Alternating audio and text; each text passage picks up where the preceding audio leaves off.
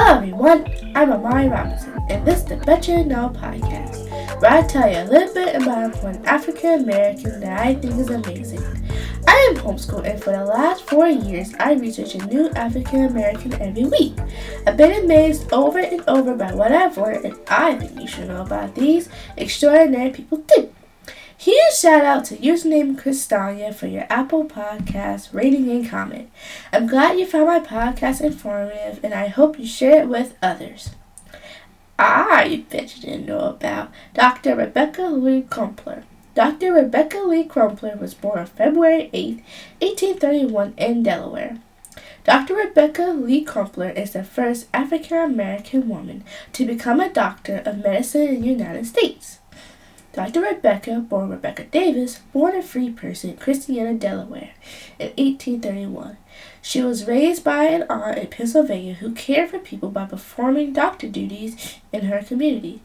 This had a huge influence on Dr. Rebecca, and she was inspired by her aunt after seeing that she was the one to go to when people didn't feel so good.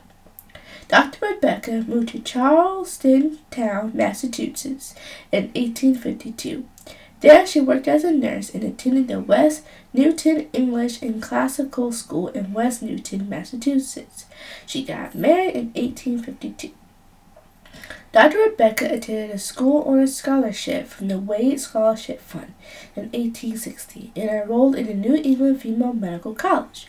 She was the only black person at her school, and among 54,000 physicians in the U.S., there wasn't one black female doctor. I'm so glad things are different now.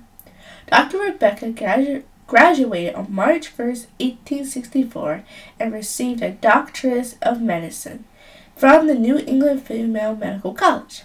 Since the school merged with Boston University Medical School in 1874, she is the only African American woman to receive a medical degree from the school. Dr. Rebecca first practiced medicine in Boston and specialized in the care of women, children, and the poor. In 1865, she moved to Richmond, Virginia to minister to free people through the Freedmen's Bureau.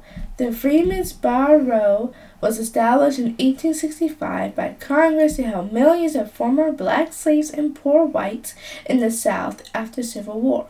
It established schools, offered legal assistance, and provided food housing, and medical aid, which is how Dr. Rebecca was able to help out.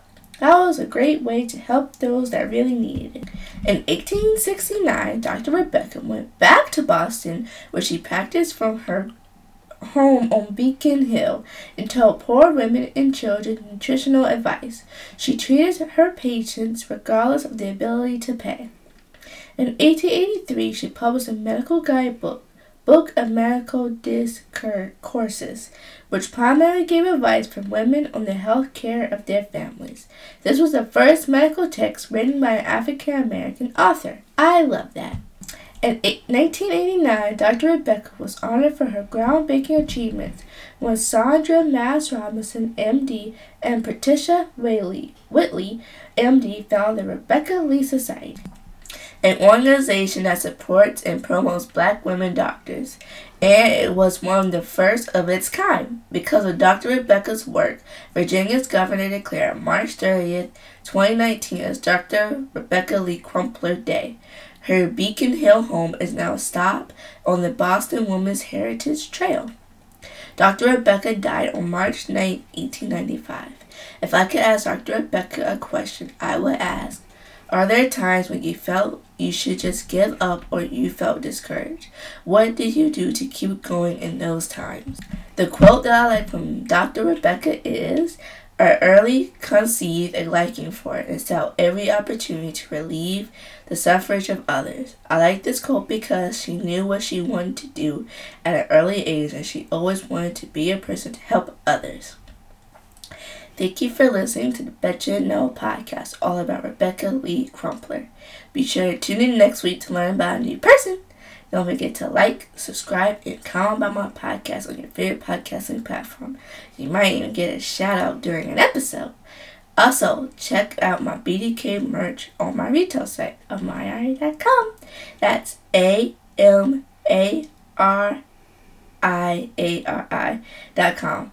Also, read about this person and the other amazing women I feature on this podcast in my Betcha Know mobile app available in the Apple App Store.